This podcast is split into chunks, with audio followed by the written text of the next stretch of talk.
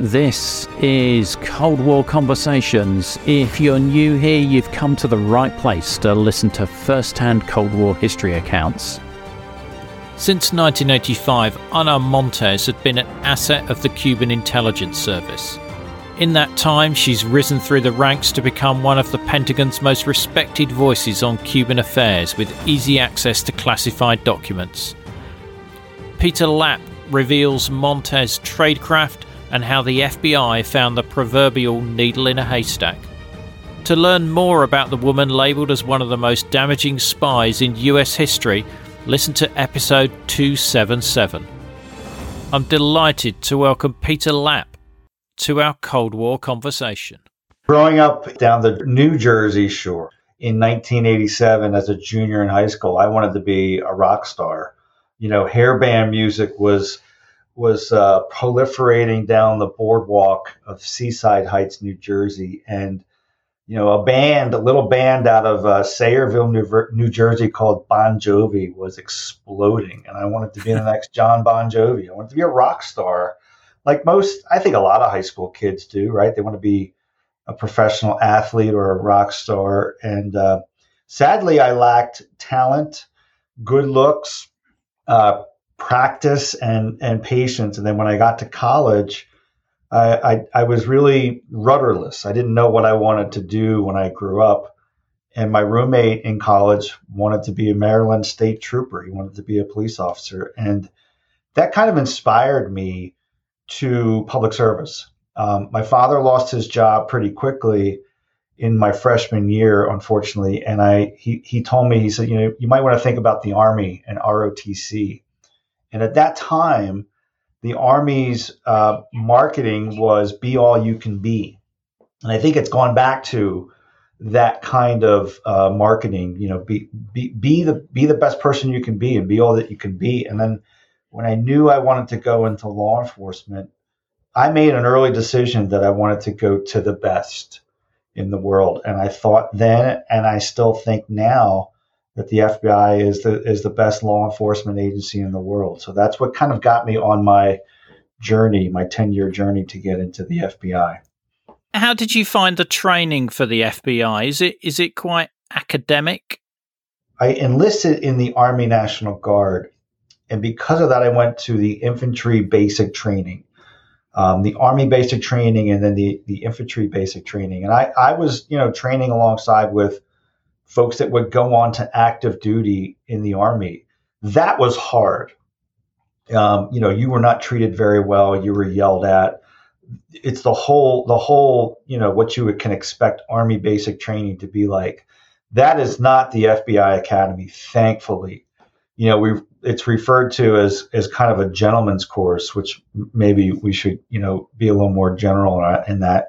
It's it's an academic focused uh, uh, academy. You, you have to learn how to shoot, obviously. You learn defensive tactics and physical training, but you're treated like, generally speaking, professional. So I didn't find it rigorous, um, but it was definitely mentally, um, uh, you know, academically challenging. And, and everyone was just striving to get through it so that we could get out and get to our assignments and start, you know, putting bad guys in jail, which is the goal of, of, of generally any FBI agent to put bad people in jail. And when you get your assignment, you're a little bit disappointed as to where you're assigned to, aren't you, initially? It's a very kind way of putting it. Disappointed, yes. um, disgruntled, um, moody.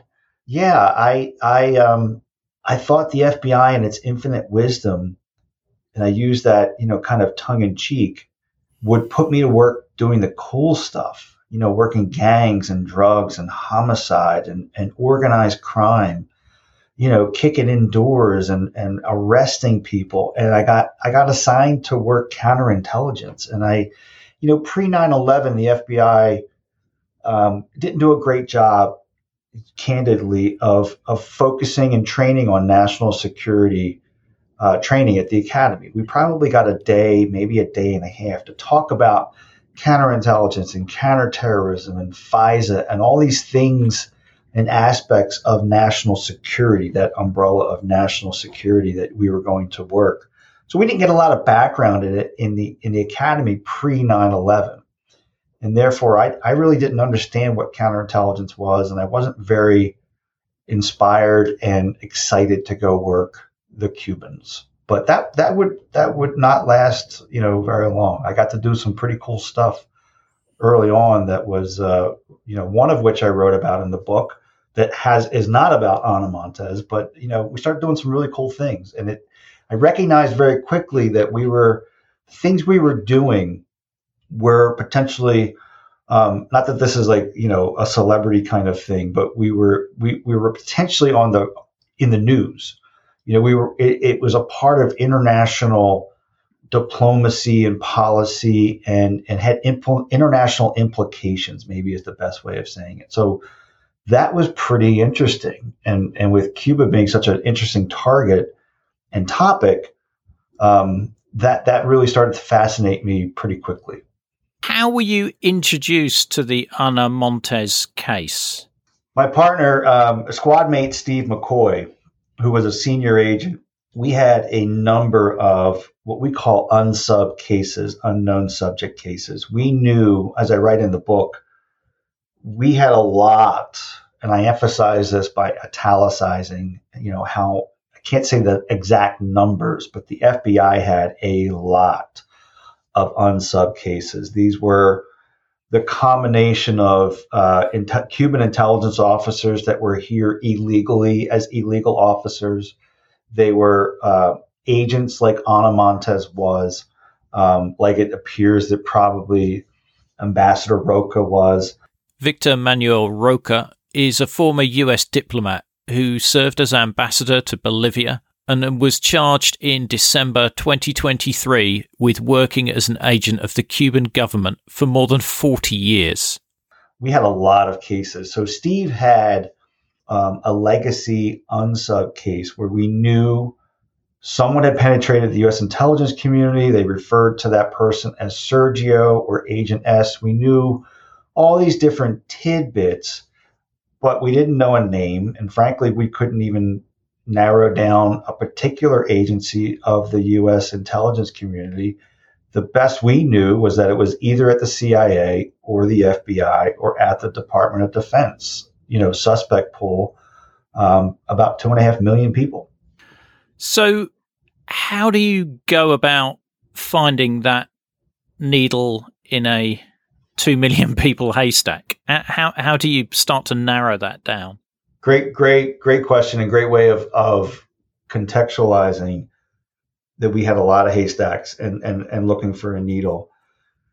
We had this concept in counterintelligence of the need to know, and and it's a it's a very important um, concept, if you will. You you've seen a lot of recent cases where, you know, do these individuals have a need to know, and and there's you know an argument to be made that you've got to protect classified information internally within your own people that you've cleared because amongst us we know that foreign intelligence services have have penetrated the the DIA, the FBI, the NSA, all these different agencies, and therefore, in in our story, we had a, the tidbits, we had a matrix, if you will. We didn't call it a profile because that has a, a certain connotation to it, with a matrix. The right person at DIA heard what we were looking for because they, they had been reached out to by an analyst at the National Security Agency, a woman who we've given a pseudonym of Elena to. And Elena is a tenacious, hard driving, intelligent Cuban American NSA analyst who thought maybe outside the box and thought about bringing in folks from other folks from the Department of Defense and and did so without the FBI's knowledge or concurrence, frankly. Um, but but brought in folks from DIA, and that right person heard the tidbits and said, uh, "This sounds like Ana Montes," and then verified um, one of those tidbits in the database of travel records within the DIA. And lo and behold, Ana Ana B. Montes's name popped up as matching um, one of those tidbits pretty strongly. So this was going on outside the FBI's purview. To be honest with you, um, Elena was part of the need to know team, but unbeknownst to us, we didn't know that DIA had a need to know, and thus had not yet reached out to them to start talking about this very close held compartmented unsub case that we were trying to identify. And there's good reason for that. Elena, I wrote in my book, um, Elena got a name of someone to talk to at DOD from one of her colleagues um, to try and, and trace down one of these tidbits. And the name she got to call was actually Ana Montes. Um, that was the reputation that Ana had. And this guy said, You should talk to Ana Montes. She knows everything about Cuba. And Elena picked up the phone and called Ana Montes, completely cold called her, had never heard her name, never met her in a meeting. And, and thankfully she got her voicemail because, you know, even as cryptic as she was planning on being with Ana, the tidbit that she was kind of reading her in on, it came from Ana Montes. Let's be honest. I mean, it was like, you know, the the oh oh oh crap moment was was was going to happen if they had connected. So thank goodness they they didn't, um, because and that's that's a part of why we have this this need to know principle. That piece in there was was incredible, real close run thing there, and I think what, one of the things that I really enjoyed about the book is the detail you've got around how you're piecing together the, these little pieces of information because you you know you're originally you and this is probably a statement of th- that time is you're assuming it's a male not female. And then you this breakthrough from this cuban defector who who mentions that there's two female spies um, working somewhere in in the US and also there was the breakthrough with the breakup of the red wasp network as well in terms of being able to decrypt some of the messages that they were sending, which was giving you further clues. Yeah, and sequentially, the two women comes first, uh, but but that was such a vague tidbit. I mean, you know, honestly, by that point in time, Ana and Marta had uh, orchestrated a breakup of their friendship because they both went on this path of committing espionage. Marta Velazquez recruited Ana to Cuban intelligence. She fled to Sweden, who has no extradition treaty with the US, so she remains there to this day. So that tidbit was so, so broad and so general that it, it, it you know, after the fact, it's like, oh, well, of course, you know, it's Marta and Ana. But beforehand, it really wasn't what we call actionable intelligence. But you're right; these the defectors that come out these intelligence sparks that we get, they start building on the success. Each success builds on more success. The defectors help us get onto La Red Avispa. We get into the homes of the Cuban illegal officers. We get key.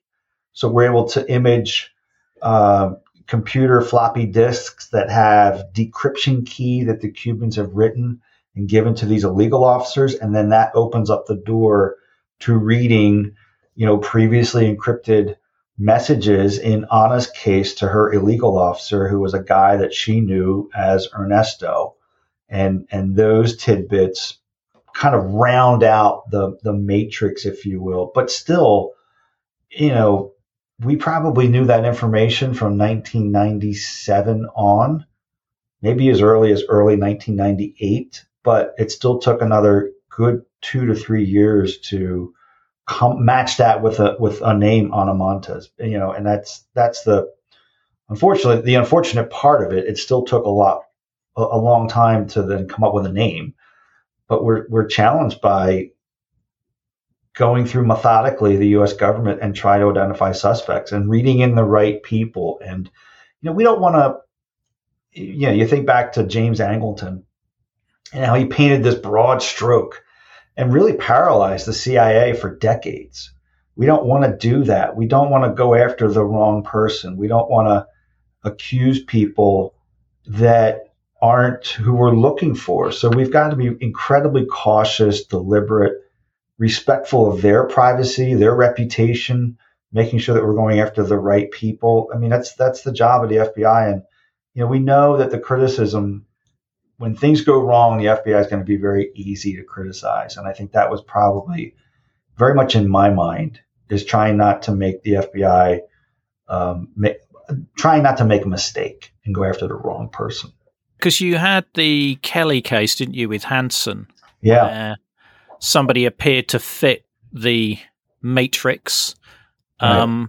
but it was the it was the wrong guy, and he really really suffered. Yep. It eventually killed him, I think. I mean, he had a heart attack, and I, I that you can argue that it eventually killed him. And then uh, Richard Jewell, who was the person of interest in the uh, the bombing at the Olympics in Atlanta. And they made, I think, a, a, movie was made made about the guy, and, and he was he was identified by the FBI as a person of interest, and it turned out that he was not. It was Eric Rudolph, and and those two cases were definitely in my mind in terms of let's make sure we have the right person first let's let's put the horse first and then the cart and not vice versa and try to prove espionage before we've actually solidified that we had the right person and DIA to their credit Scott Carmichael in particular who who remains a good a, a, you know someone I, I think highly of they were convinced when they gave us the name that she was committing espionage and they were 110% correct we had to prove that and that's that's where the two different agencies had kind of different missions, if you will, or different perspectives that had to, you know, be kind of married up as the investigation progressed.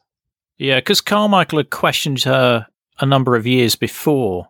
Yeah. Um, as a potential Cuban agent, and um, didn't appear to find, you know, it enough enough there. Although the the way the interview went was a little bit strange in so much that she never actually denied at, at that interview. You know, she sort of steered the conversation away away from that. I think, from what I remember, anyway. Yeah, Malcolm Gladwell wrote about that interaction in his book "Talking to Strangers." Um, ironically, his chapter is called "The Queen of Cuba." And no, I didn't steal the name of my book from from Malcolm, but they really focus in on that interaction and how it was misread and and do we default to a position of trust we want to trust you know our coworkers and um, but after the fact after anna is arrested scott certainly reflected back on that interview from four years earlier and um, definitely had there were some indications that she you know her demeanor and what she was saying and how she controlled the room that you know after the fact he definitely had an he finally had his aha moment. And I mean, in Scott's defense, he didn't know all the little tidbits that we knew. And therefore, you know, he gets an allegation. Someone saw something, saw her behaving oddly. Ana's an odd person um, to this day, and and you know was armed going into that interview with a very limited amount of information. And and you know, I think he did the best he could given what information he had. Of course, you know 2020 vision is is perfect it's clear it's not not basic perfect it's clear absolutely. Absolutely. I mean i was i was interested to uh, read you mention svetlana tumanova um, in in the book because i did interview her in uh, episode 288 and 289 which was a really fascinating insight. But i think you mention her in in terms of the fact that you know, something like 93% of US um, enemy spies since the 1950s have been men rather than women, which sort of threw you off the scent to some degree. So at the FBI's Washington field office where I worked, that that office, because of all the, the U.S. government agencies that are uh, within the D.C. area, has probably arrested the vast majority of spies. Um, and there are, I call it the wall of spies. There are mugshots uh, that adorn the fifth floor of the Washington field office where the counterintelligence uh, division is. And the vast majority of those folks are number one, baby boomers, uh, number two, white, and number three, um, men. And yeah, the majority of, of folks that have been arrested by the FBI over the years have have been men and and there's a that's maybe a whole other podcast. Like why why is that? you know, we've we've we've we've I've talked about that. I talked that about that at Georgetown at a class, and, and we started really going down that rabbit hole. And I was like, wow, this is really I've never thought of it this way. Like why is it? Because women are, in my opinion, smarter than men. They're smarter to not spy, or if they do spy, they're smarter at getting away with it you know, is it is it traditionally, you know, women have more of a, um, you know, the homemaker role in addition to working, where they're picking up kids from daycare or getting them off the bus, and you know, you, it's hard to do dead drops when you've got to get your kid off the. I don't know. I mean, it's there's a whole lot of very interesting whys to that, but you know, we also have to look at the fact that the ratio of men versus women in the intelligence community is still you know, pretty heavy skewed towards men. And, and it's working in the intelligence community, whether you're at the FBI or the CIA or NSA, wherever, it's a, it's a really demanding career. And, and, you know, even the women who do work for the Bureau, for example, they, they, they tend to be single because they're married, kind of married to their job because the job is so demanding and very difficult to have a personal life outside of it, which is which is kind of a, a shame to be honest with you. Hi, this is Rhonda in Virginia, and I support Cold War conversations because I think the work that Ian is doing is critically important. I think it's vital to record the firsthand accounts of people who lived and experienced the Cold War um, because it illustrates history in a way that a book never can. So thank you so much for the podcast. It's my favorite podcast, and I look forward to it every week. To be like Rhonda and help to preserve these incredible stories of the Cold War, as a monthly or annual supporter, you'll be able to listen ad free, you'll become one of our community, get the sought after Cold War Conversations drinks coaster as a thank you, and you'll bask in the warm glow of knowing that you're helping to preserve Cold War history. Just go to coldwarconversations.com slash donate to find out more. I mean, I think the, the other aspect of the book, which is which I enjoyed, is is you sort of do share what your personal pressures are and what's going on in your personal life as well, and what you're have, having to deal deal with there. Um, and that that sort of brings to to life what really what what you've just said there about the pressures of of working in the intelligence world and I did that because this was not like a memoir. I didn't want to, you know, I don't think my life is is wor- memoir, memoir worthy. I, I, wanted to write a dual narrative. Um, what I hoped was, I, you know, a lot of the F, the FBI has been criticized pretty heavily since 2016. Um, you know, agents have been uh, doxxed and named when they're just doing their jobs, and I wanted to to the degree that I could humanize what does a typical FBI employee, you know, do, say, live like, look like, all that kind of stuff. And I, and what are the challenges that they have? And it's, it, it's obvious, but I, for whatever reason, a lot of folks out there just want to like, you know, beat the heck out of the bureau. And I wanted to try and humanize what your typical FBI employee is and does. And hopefully that, that came across in, in, in how I wrote Queen of Cuba. It did. It it it definitely did. Um, are there any particular challenges about navigating internally if a potential spy is a superior or in a high ranking position? Yeah, look at look at Charlie McGonigal. McGonigal was the head of the FBI's New York field office's counterintelligence department. He was arrested in January 2023.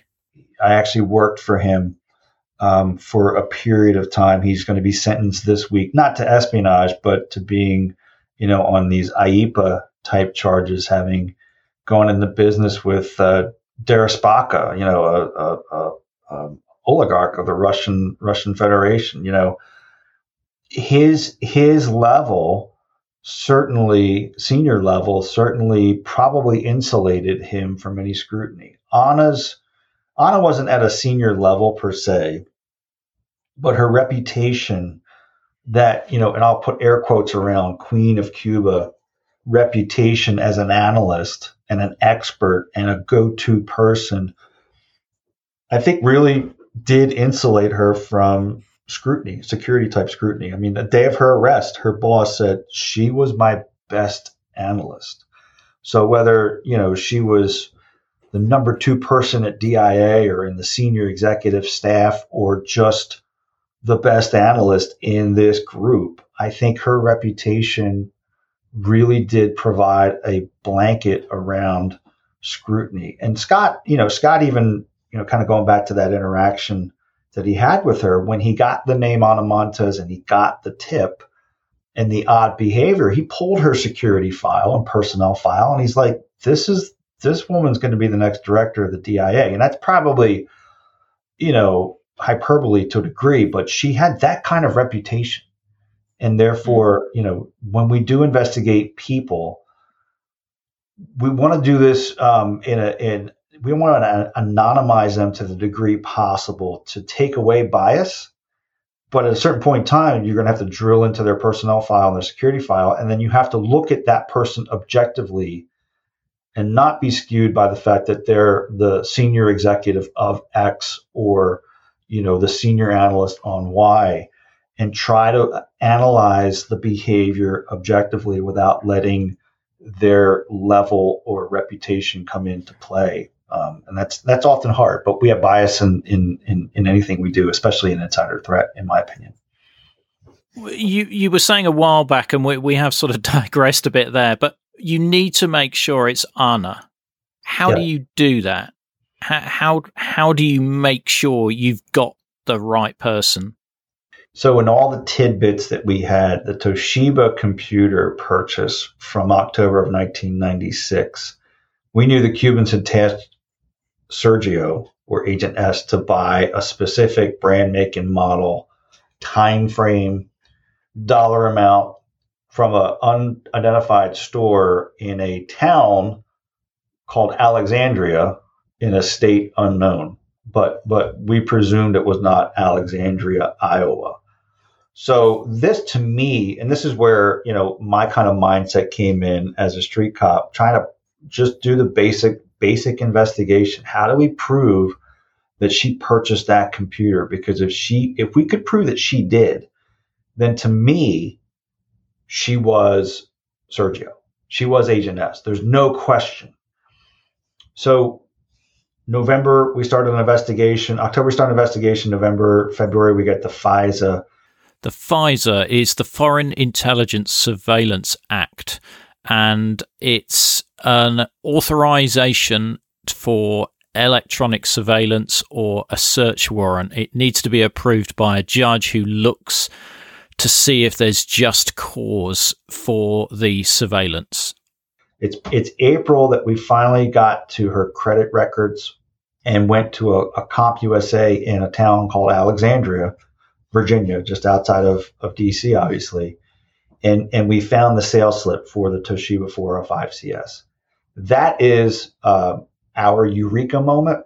So Steve and I went down to that CompUSA and within 20 minutes with the manager found the sales slip Wow. And it was it was kind of the OJ Simpson glove. Like, you know, if the glove fits, you, you, can't acquit, you know, and this this glove fit perfectly.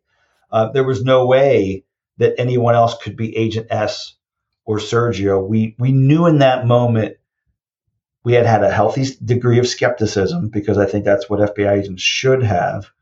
But we knew in that moment that she was Sergio.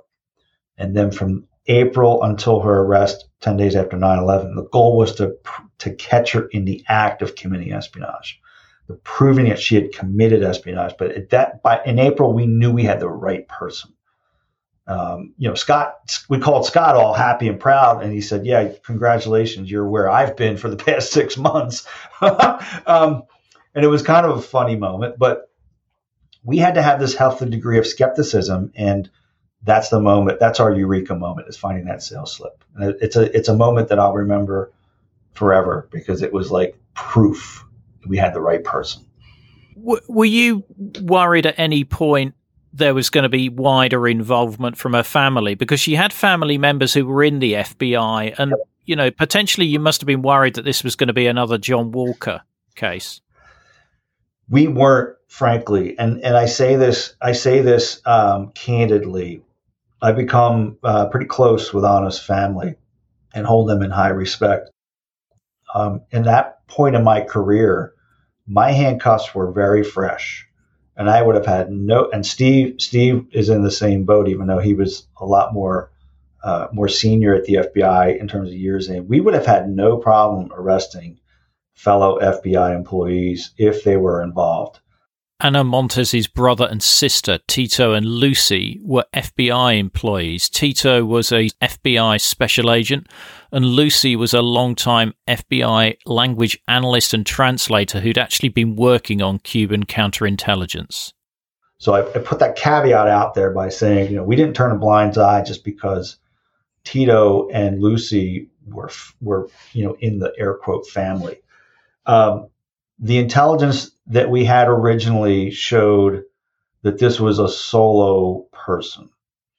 And we had intelligence, you know, the Kendall Myers case, um, that was that, you know, Kendall and, and his wife Gwendolyn were arrested in 2009.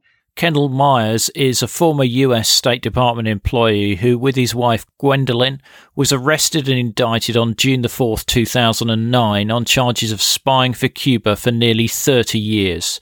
He was convicted of espionage and sentenced to life imprisonment in July 2010. That intelligence comes from the same place that the Montes intelligence comes from. And, and that showed that there were two people working together um, that were committing espionage. We didn't know how, quite frankly, until until you know much later. But the original intelligence showed us that Ana was a lone wolf, and then everything we heard, listened to, read, um, all the things that we did during the course of invest of the investigation showed that she was uh, operating in and of herself. And then, you know, it's uh, when we talked to her, we actually were were planning on using the family as kind of the hook. I was at least in in the confession. And and when we were going to drop that, we never got to that point because she lawyered up. But she said to us, "Look, I know my family, and I know they would never do this or stand for this. So, you know, it, it was that last piece of validation that Lucy Tito and Joni, um, Tito's ex ex wife, um, were not involved in this, and they're they're good people. Um, you know, the sad part is the unrepentant damage that Ana has done to her family, and and she's never really apologized to them for the hurt she caused them personally, not professionally. Their careers never suffered as a result of this, thankfully, but personally, their integrity, their values, how they were raised by the same parents, um, that's been that's been harmed pretty significantly. I mean, she's she's quite unusual in so much that she's she's an ideological spy rather than for financial gain, which uh, many sort of other other cases are. I mean, she was only paid in expenses, so right. she expensed, I think, the laptop. But you know, th- this wasn't for financial gain. This was for, well, in her view, she was defending Cuba against uh, U.S. aggression. Yeah, and I've described it as being more anti-American than pro-Cuban. Um, she's disgruntled at our country and what we've done over the years, intervening in her mind in places that we should not have. I think she's, I don't, she doesn't see herself as an American. And I think she actually is a woman without a country in, in a large way. She's told us um, when we did, when we talked to her back in 2002 that she sees herself as a citizen of the world, uh, whatever that means. I mean, I don't I don't know. I'd like to see that passport. Um, but, but you know, it's this, it's this, you know, I'm really attached to no one and I'm a, I'm a, um, a free agent almost, if you will. And it's an, it's a really an, an anti-American kind of rationale. I mean, I know it fits in best when you look at all the different reasons people can commit espionage. It fits best into the ideological compartment. But, you know, to me, uh, she's an anti-American, um, and why she did what she did. But that's my opinion. Others, others may disagree, frankly. So you you get a uh, warrant so that you can search her flat without her knowing. But the first time this is done, there's a bit of a screw up. Yep. Yep. You know, one of the reasons, uh, and I appreciate you bringing that up because, in fact, any interview I've done, that's not come up. And I wanted to, again, humanize uh, the FBI. Um, mistakes are made. I feel like, you know, some of the people that have uh, talked about this case um, outside of government have, have really kind of, um, you know, from the peanut gallery, like to throw stones and and I wanted to say, you know, mistakes happen in the real world. You know, we're not here writing a John le Carre novel or in Hollywood, you know, where there's a magic ending. In the real world, shit happens. And and and you know, people make mistakes and it's how you adjust to those things. And in that moment, yeah, there was a mistake made and Ana Ana found out that well, she she came home to find one of her locks unlocked, and the other lock broke. Um, it's it's it it happened. It was a mistake. It wasn't intentional. But the guys that did that, you know, they they had done hundreds of these types of things, and I think it accents not just the humanizing of of of these things in the real world. What what when you're in the arena doing the job, how difficult it is, uh, but at the same time, it also shows that we had the most fulsome surveillance of a person that you can have that existed in 2001. The thing we could not do was read her mind. Thank God. I don't want I don't want that mind detection software. I don't I don't want a vendor to create that because I don't want people reading my mind.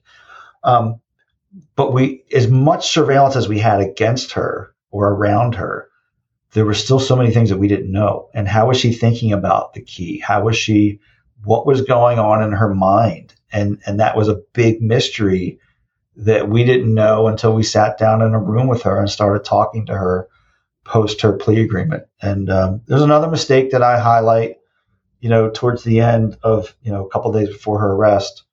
Uh, not to preempt a question you may you may be intending to answer, but um, I wanted to I wanted to show the warts because I wanted I hope I hope that people would take away my messages that, that I'm trying to convey if if I showed the mistakes that were made um, and the truthfulness behind that. Yeah, it it show it does show the the human side and that you know things do get screwed up. It, it's it's it's not all Hollywood. Um, one of the one of the things that I well, there's so many bits that I really enjoyed about this book was your your flaps and seals team. Yep. That you that you bring in when you're having to go through a uh, premises without letting the owner of that premises know that you've actually been in there. Can you just describe a little bit as to what they do? The dust bunnies. these guys are these guys are so and and I'm sure you know gals as well. They're so good it's funny because I was as the co-case agent, but as the lead agent on those entries, the black bag jobs. Technically, I was in charge. The reality was the experienced flaps and seal agent who was there, he or she, and I, I mean, it's it's a he. He was definitely in charge um, of of keeping me from getting caught and keeping us from getting caught. And they're magicians. They're very good at what they do.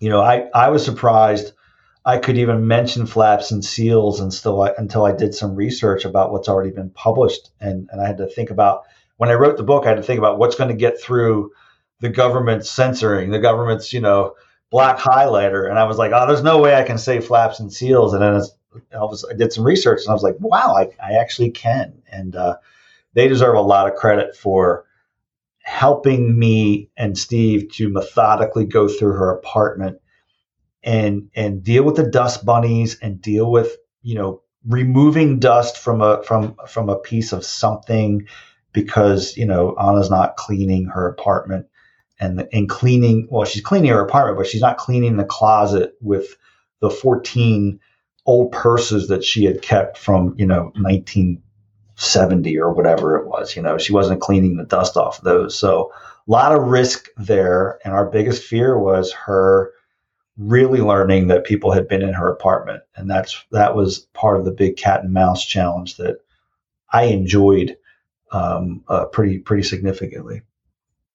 Yeah, because I, I guess you know, um, and it's difficult to get through an interview like this without mentioning James Bond. But you know, I'm thinking of uh, you know placing a hair in the door frame or something, and so that then if the door's opened when the person comes back, they notice that the hair's not there. I mean, it must be minute detail these guys and girls are, are you know, trying to avoid those sort of traps.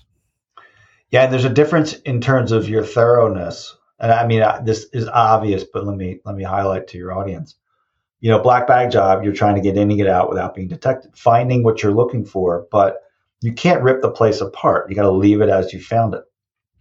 During the criminal search on September 21st, we found when we could tear the place apart um, a very odd James Bond like trap. Um, we found uh, a CD-ROM, an Encarta Encyclopedia CD-ROM that was tied together with uh, a Walt Whitman poetry book, and it was stuck between like blankets or sheets or or towels. I can't remember in a in a a, laundry closet or where she stood her ex, she kept her extra linens. And I can guarantee you, if we had found that during the black bag jobs, we would have been like, well, this is really odd. And we would have had our hands all over it. And, you know, to the degree we were being very careful, it certainly would have been suspicious and, and we, it would have drawn our attention. So, you know, to a degree, I'm almost thankful we didn't find it during the covert searches um, because it would have jumped out at us and we would have, I would have put peep prints, I think, as I wrote all over it. And, um, you know, who knows what magic she would have had to have been able to figure out that those aren't my fingerprints; those are somebody else's. Because you, you talk about eureka moments in, in, in the book, and I think we've talked about them in the um, in in the chat that we've been having um, today. But um, I mean, you you go into that flat in on the first covert visit, and you have those eureka moments because you you know you, what I like is is you talk about you find the shortwave radio that she's listening to on the windowsill. So you have a very careful look at that, and then you think, well, she's going to have to have you know the bedroom's quite small, and the information she's going to need to uh, note down or uh, de- decrypt the messages she's receiving is going to be nearby. And so you look under the bed, and there is your eureka moment. Yeah. Yeah. Owning a shortwave radio in and of itself is not a crime and um, a necessity for a Cuban agent or a Cuban legal officer. I, you know, would have been, it would have been really bad if we didn't find a shortwave radio because we knew that the high frequency messages were coming in and we knew we didn't know she we couldn't prove that she was receiving them but we did see very suspicious behavior where the next day she would go to a payphone and call uh, a 917 area pager number but couldn't prove that that belonged to or was in the control of Cuban intelligence because we couldn't because of that need to know and to be very careful about identifying who we knew the pager number and we knew where it was purchased out of but if we showed up with some kind of you know document saying hey we're the fbi give us the name of who who you sold this pager to that potentially the next phone call from them could have been to that guy who purchased it and that would have been perhaps a, a cuban intelligence officer and it was it would have been game over so the shortwave radio was definitely needed, not criminal in and of itself. That computer, that Toshiba, is the reason she went to jail, and she knows it. She knows that, but not for the contents that were deleted, so she thought, on that computer. Um, she wouldn't have spent a night in jail. She may have been fi- she probably would have been fired. I mean, you know, Scott and, and DIA would have had enough to fire her but just firing someone, um, you never would have heard her name, and and we would not have learned what she did without getting into her apartment, getting that computer, finding what was on the computer, and that's what the FBI does. I mean, this is a team effort. DIA gets their credit for for identifying her, and this is where the FBI should get its credit because these are the tools, the skills the techniques that the FBI has, and that's why that's why people know her name. It's it's both agencies, not just one versus the other. It's it's totally a team. So you you your uh, people make a copy of Ana's uh, Toshiba computer, and uh, you've then got access to those files. And rather than a eureka moment, you have an oh shit moment. Yeah, yeah. It was a it was it was both. it was it was. Um, you know, it, it, took a couple days. It took a couple weeks actually. We we we gave we gave a copy to another government agency, and we asked them to look for spy dust, electronic spy dust, and instead, you know, we, encryption, you know, uh, camouflage, all these kind of unique spy things that that they have the expertise to look for. Instead, what they came back was just just pages and pages of text and, and a diary um, 11 pages in Spanish, single spaced, from Cubans to her, from her to the Cubans, you know, and it it it was it was 95% of the affidavit of probable cause that led to her arrest. I mean, it's it it proved national defense information, it proved passage to a foreign power, it proved to benefit Cuba you know, it proved all the elements of the crime that we needed to. And it gave us a sense as to what kind of things she had passed. Perhaps not in the in the 17 years by that point in time, nearly 17 years, but at least in the window that she was typing and receiving messages from the Cubans on that. And and again, you know, without that computer, she she would not have spent a night in jail, in my opinion. So we're we're moving in. Well, we're in 2001, 9 11 happens. And on the 16th of September, she goes to a uh, payphone. Yeah. Yeah. We There's a picture in the book. Um, it's the only surveillance picture we had of her making a payphone call. And uh, completely unbeknownst to us, she makes our surveillance moments before or just moments after that picture is taken. And we didn't know it.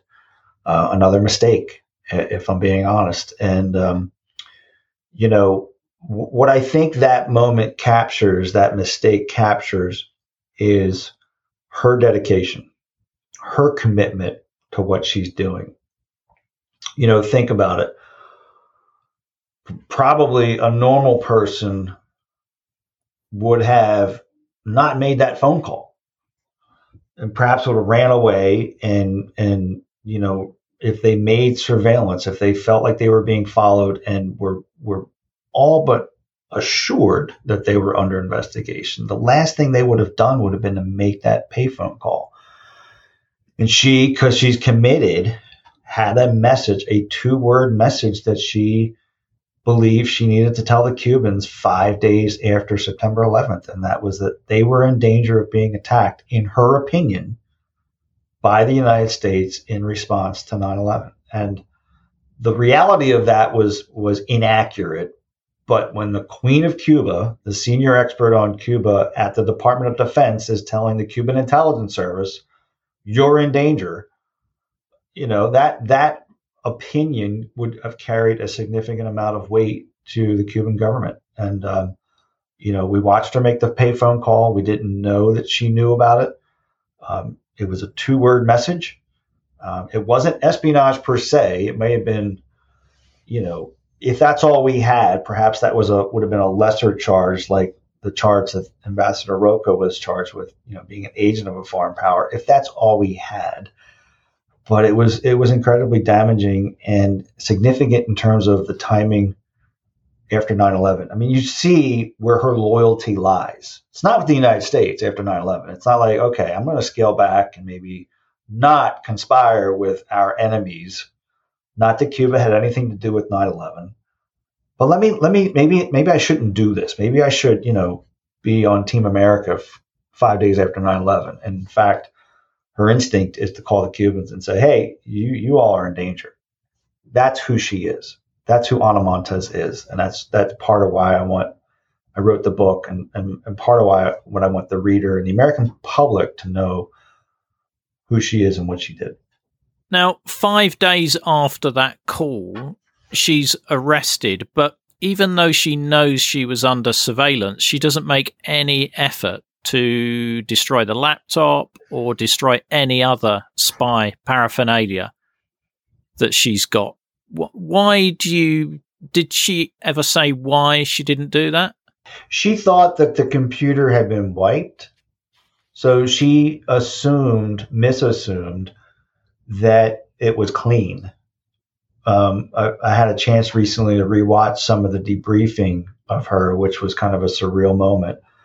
Um, I hadn't watched it before because I was I was the dark haired guy sitting at the table right there, and uh, back when I had dark hair, um, and and it was interesting to hear her in her own words because my my memory is she she knew how damaging that computer was, but but to hear her say, yeah, that that that computer is why I went to prison and why I'm here, and she, you could feel the weight, the the not the guilt, but like, man, if I just had gotten rid of that computer, I wouldn't be here. Um, more importantly, she didn't try to leave and flee. And although she wouldn't have been able to, we wouldn't have let her leave the United States we didn't have an arrest warrant. You know, it's not like we had probable cause in our back pocket in the form of a signed arrest warrant by a judge. We had the probable cause, but we hadn't been able to talk to attorneys to say, yeah, you've got probable cause. Go ahead and go arrest her. Um, but she didn't try to leave and flee. And I think that that has always struck me as, you know, I don't know that I fully know why she didn't try. Um, I have a, an opinion, and my opinion is I think that that would have been the last biggest decision she ever would have made in her entire life. You know, there's no turning back from that decision. If you say the gig's up, I got to go and try. If you're successful, let's say you get to Mexico and don't, the FBI doesn't, you know, grab you off the plane. You get to Mexico City and then you're able to get to Cuba you're not coming back in three months if the coast is clear. You're it's it. It's it's over. So that final decision that she made um, not to leave was was probably the biggest, the last biggest decision that she had to make in her life, and um, it's an interesting dilemma, you know, because she never tried to leave, but she had the capability. I mean, she had. We found four crisp one hundred dollar bills in her closet and in a bag, kind of a getaway bag that had maps of cities throughout the world. So, you know, easily could have tried to get to Dulles Airport and jumped on a plane to Mexico City, but the FBI wouldn't have allowed. We wouldn't have allowed her to do that. It'd have been it'd have been a little cluster. it'd have been a little, uh, you know, maybe Keystone Copish. That plane's not taking off. What's your authority? Yeah. We have none. Um, let us get with an attorney, you know. But it would have been uh, a, little little clumsy, but it, it, it wasn't going to happen. Hello, I'm Craig Donald from Aberdeen, and I support Cold War Conversations with a monthly donation because it marries interesting historical content with fantastic storytelling. Ian is a great gift as an interviewer. He knows his subject so that the conversations are meaningful, but he also allows guests to tell their own story. Cold War Conversations is part of my weekly routine, and I would urge you to make it part of yours. Want to be like Craig and help to preserve these incredible stories of the Cold War? As a monthly or annual supporter, you'll be able to listen ad free. You'll become one of our community, get the sought after Cold War Conversations drinks coaster as a thank you, and you'll bask in the warm glow of knowing that you're helping to preserve Cold War history. Just go to coldwarconversations.com slash donate to find out more or follow the link in the episode information. So she's arrested on September the 21st, 2001. Can you take me through that first meeting with her and, and the arrest? Yeah, you know, it was, I talked about this at the Spy Museum the other day at an event. And, and I, you know, I kind of reflected back on it. it it's 10 days after 9 11. It's three weeks after my son is born you know, none of us are getting any sleep. It's it's it's a chaotic, stressful time, professionally and personally, for me at least, and and, and everyone else that, I'm, that we're working with, and surreal because I knew we we had planned for this day forever, well, for ten months, and and but we we never called her Ana Montes. You know, we called her our code name that I had come up with, which was just you know kind of lame and a throwaway. It was the it was the least worst choice that day in the computer system, Blue Wren. So anytime we referred to her in even in the squad area when everyone knew her name to mask the subject, you know, that need to know principle. People didn't need to know Ana Montes. They need we needed to. It was Blue Wren, and that day she went from Blue Wren to Ana Montes, and that was like kind of a surreal moment. You know, she had been we she had been the target of our investigation for 10 months we had only seen her from afar you know but we had we had i had been in her apartment we had listened to her phone calls we listened to the microphones all these different techniques and here she was in front of us and not walking out, but in handcuffs. And the moment was can we get a confession out of her? Can we get her to admit something? And from hello to lawyer, you know, I need to see a lawyer took took all of about four minutes. Which is not the goal, by the way. That's not the goal. No, no, no, no, no. Yeah, no. kind of, kind of, kind of not the goal in it. But you know, it's it's in, in my mind, she had prepared to meet us far longer than either Steve or I or the FBI knew her name. You know, I think she had planned for that day from the very beginning, hoping it would never come, obviously. But, like, well, what if I meet the FBI on their terms? What am I going to say? Her brother's an FBI agent. She was an avid fan of law and order, you know, so she knew her rights very smart person, and therefore, you know, was more prepared for us to meet us than we were prepared to meet her. And that's my own personal opinion. But she didn't she didn't give us anything that was incriminating or damaging from an evidence perspective. Now, what the the information that she'd revealed to the Cubans was, you know, potentially a death sentence for espionage. Yeah part of that. So of that, yeah, but yes, but but but with generally with espionage cases, you want to avoid having a trial because then you know you're limited in the information that you can use in that trial.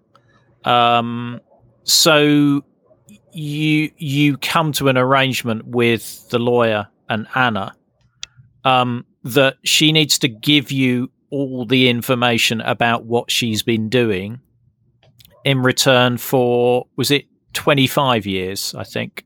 That was the, the agreement was 25 years. The reality was she did about 22 and a half but yeah. Yeah 25 years was the was the agreement. And what was that seven months like of sitting in front of her and going through that? Did you get any more insight into what she was like? And did she show any emotion or, or, or anything about what she'd done? So for me, the novelty of uh, being in the room with Ana Montes, convicted Cuban spy, uh, you know, part of history, if you will, that novelty wore off pretty quickly um, because you had to, I had to interact with Steve and I had to interact with her interpersonally. And we were very professional. We really went out of our way to treat her with kindness, professional.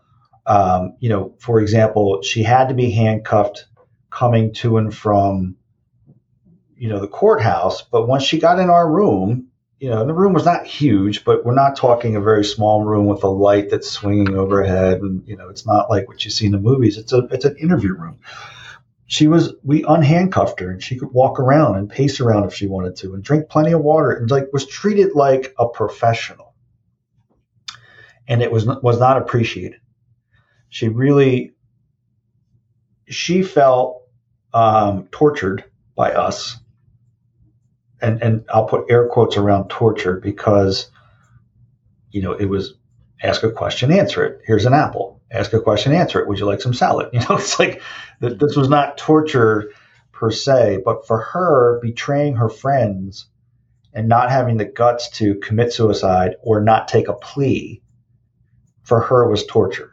And she really was torn by having to talk to us because of the plea agreement, but knowing that she was hurting the Cubans who she described as her friends. And and uh, that for her was was very difficult. But I can agree that interacting with her for seven months was was very difficult for me at least. I don't I don't know. I think Steve probably had a a different opinion, but I, I just I just really didn't didn't like her, and it was hard for me not to, you know, kind of wear that on my sleeves. And and although I treated her professionally, you know, maybe maybe I wasn't as mature as I am now, and um, I had a hard time with with what she was going to do regarding Afghanistan, and that really just kind of pissed me off. Yeah, because I think you, you ask her whether you, she would have you would have prov- she would have provided information about the U.S. plans for Afghanistan yep. to to Cuba, and she confirms that she would have done if she'd had access to that information. Yeah, yeah. And I yeah, think you probe her a little bit further, don't you, on that? it was a hypothetical, and and this was this was, you know, we went down a couple hypothetical roads, which helped us, I think, come to an, an ultimate judgment that she likely was telling us most of the truth. You know, there's no there's no truth serum. There's no. She was polygraphed, and we knew the polygraph was going to be argued one way or the other because she'd already beat a polygraph. So we had to have little nuggets of questions that we knew the answers to, but she didn't know we knew the answers to. And we had those, but these hypotheticals she went down. Like she could like we when we asked her, where where are you going to spy against Afghanistan? It never happened because she was arrested. So she didn't have to say yes.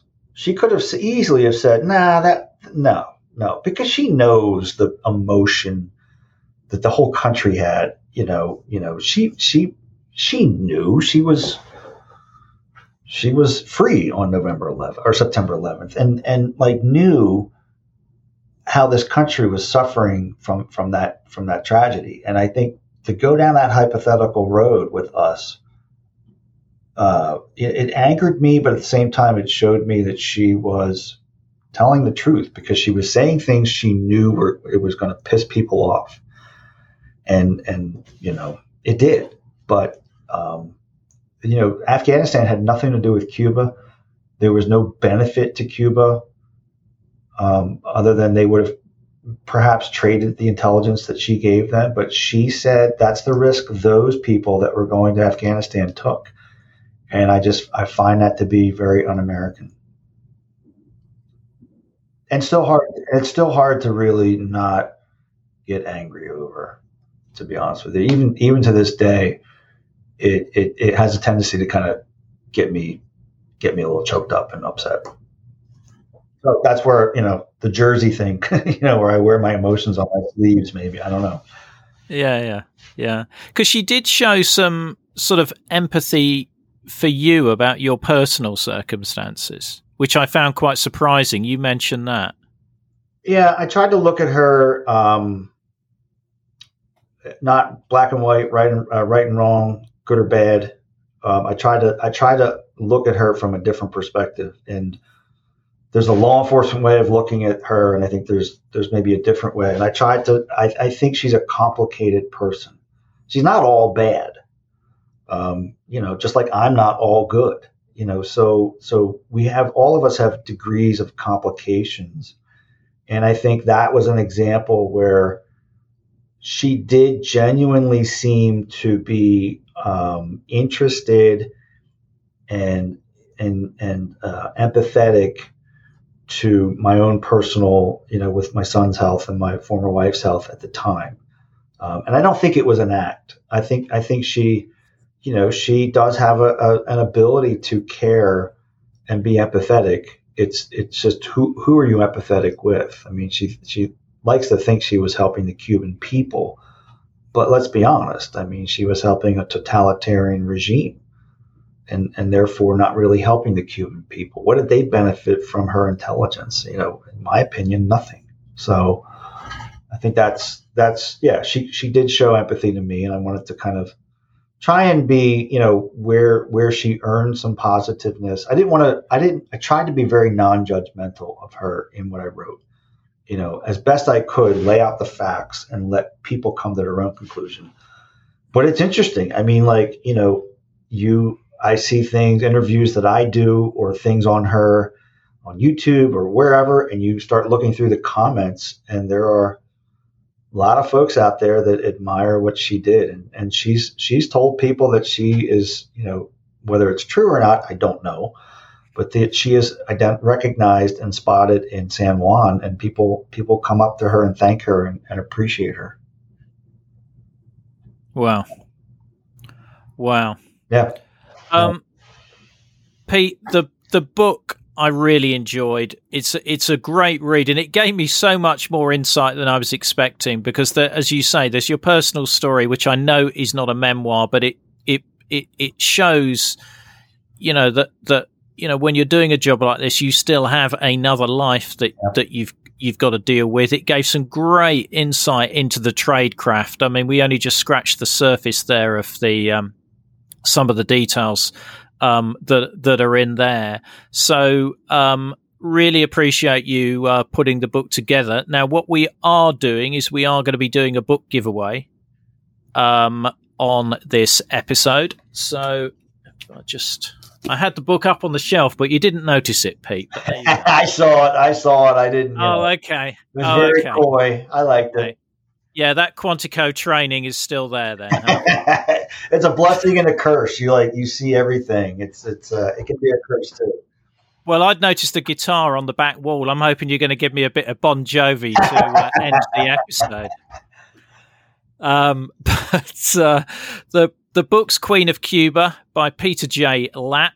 Uh, there will be information in the episode notes about the book giveaway, so do check that out and they will be signed copies of the book as well. So, not just any old book, they will be signed copies. So, do check that out.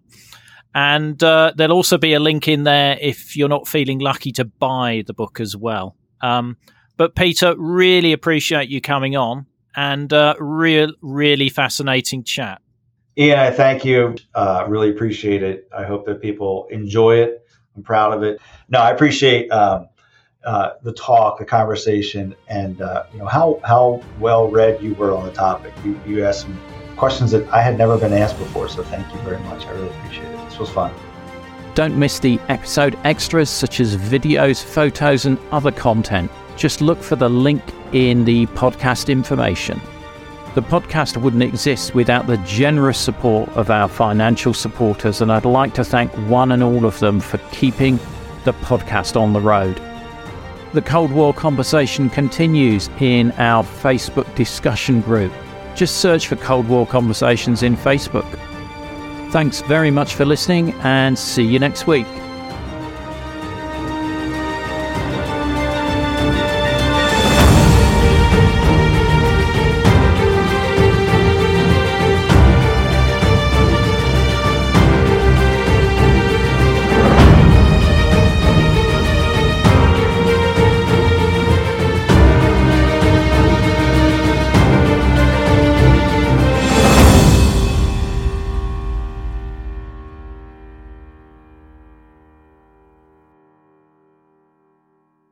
Not enjoying the ads? Well, you can avoid them by going to coldwarconversations.com slash donate. By becoming a monthly or annual supporter, you'll enjoy ad-free listening, become a part of our community, receive the sought after Cold War Conversations drinks coaster, and bask in the warm glow of knowing that you're helping to preserve Cold War history.